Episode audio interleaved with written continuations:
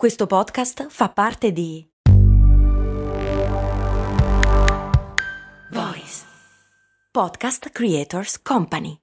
Ryan Reynolds here from Mint Mobile. With the price of just about everything going up during inflation, we thought we'd bring our prices down.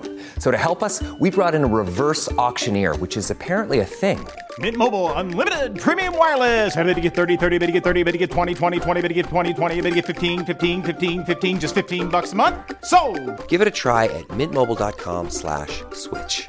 $45 upfront for three months plus taxes and fees. Promo rate for new customers for limited time. Unlimited more than 40 gigabytes per month. Slows. Full terms at mintmobile.com. La Patreon Crab Unicorn mi chiede: Ma se salto mentre sono su un aereo in volo, rischio di far cadere tutti e far morire male tutti quanti? Cose molto,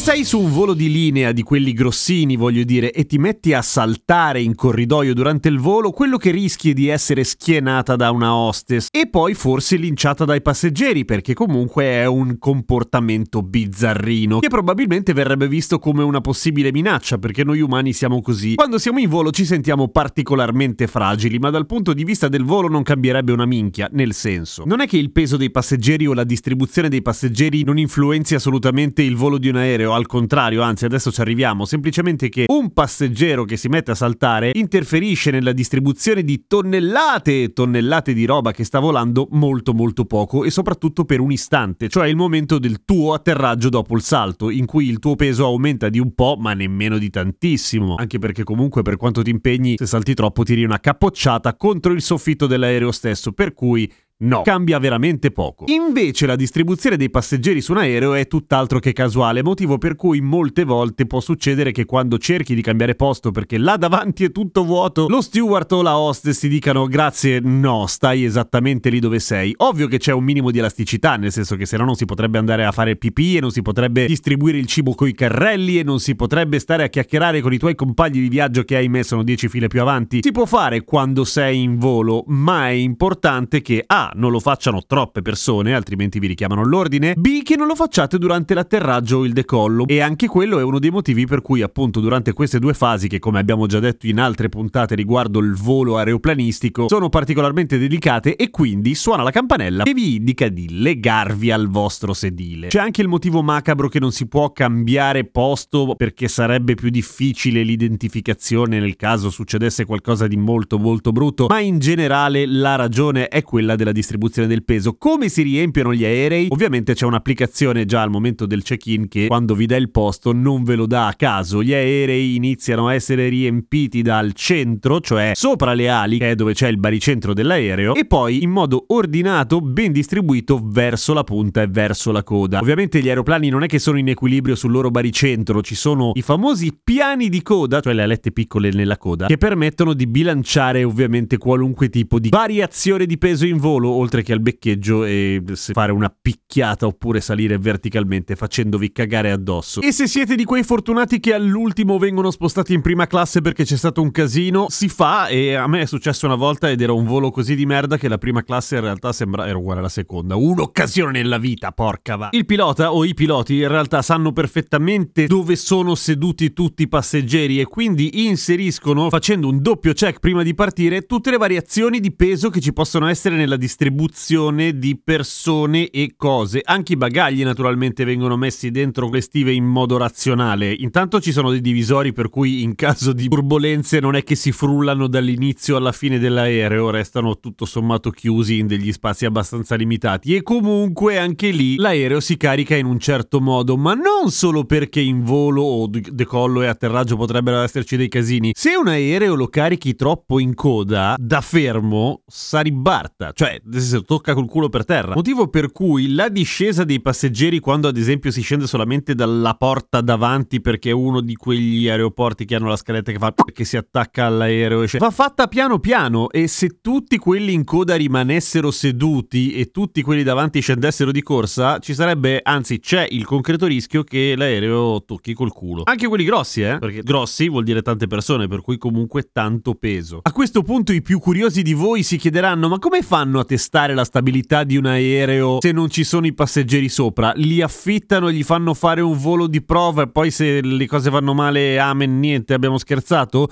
Ovviamente no, e nemmeno si usano dei manichini perché bisognerebbe intanto allestire un aereo con tutti i sedili, cosa che viene fatta ovviamente alla fine prima della consegna, non è che l'aereo nasce così, e poi bisognerebbe caricare uno per uno dei manichini che pesano come un essere umano, sarebbe uno sbattimento pazzesco, si mettono dei bidoni d'acqua lungo l'aereo, da cui e in cui l'acqua può essere travasata e fare tutta una serie di prove. Avete in mente quella foto che pubblicano sempre i deficienti che credono alle scie chimiche? Quello di un aereo pieno di grosse taniche? Ecco, quella lì è la foto di un volo di collaudo di un aereo, ovviamente non è la scia chimica. Durante il volo il peso cambia comunque anche perché il carburante si esaurisce, per cui ovviamente si distribuisce in modo diverso. E i piani di coda, cioè le alette dietro sempre, servono a compensare queste variazioni, però sono variazioni nel lungo periodo, voglio dire, non è che se tu ti alzi e vai al cesso, c'è il pilota automatico che sclera per mantenere l'aereo orizzontale, a meno che tu non lo stia facendo con troppa foga, francamente, però lì vedi tu, ecco. Comunque, vai tranquilla, Crab Unicorn, puoi saltare sugli aerei,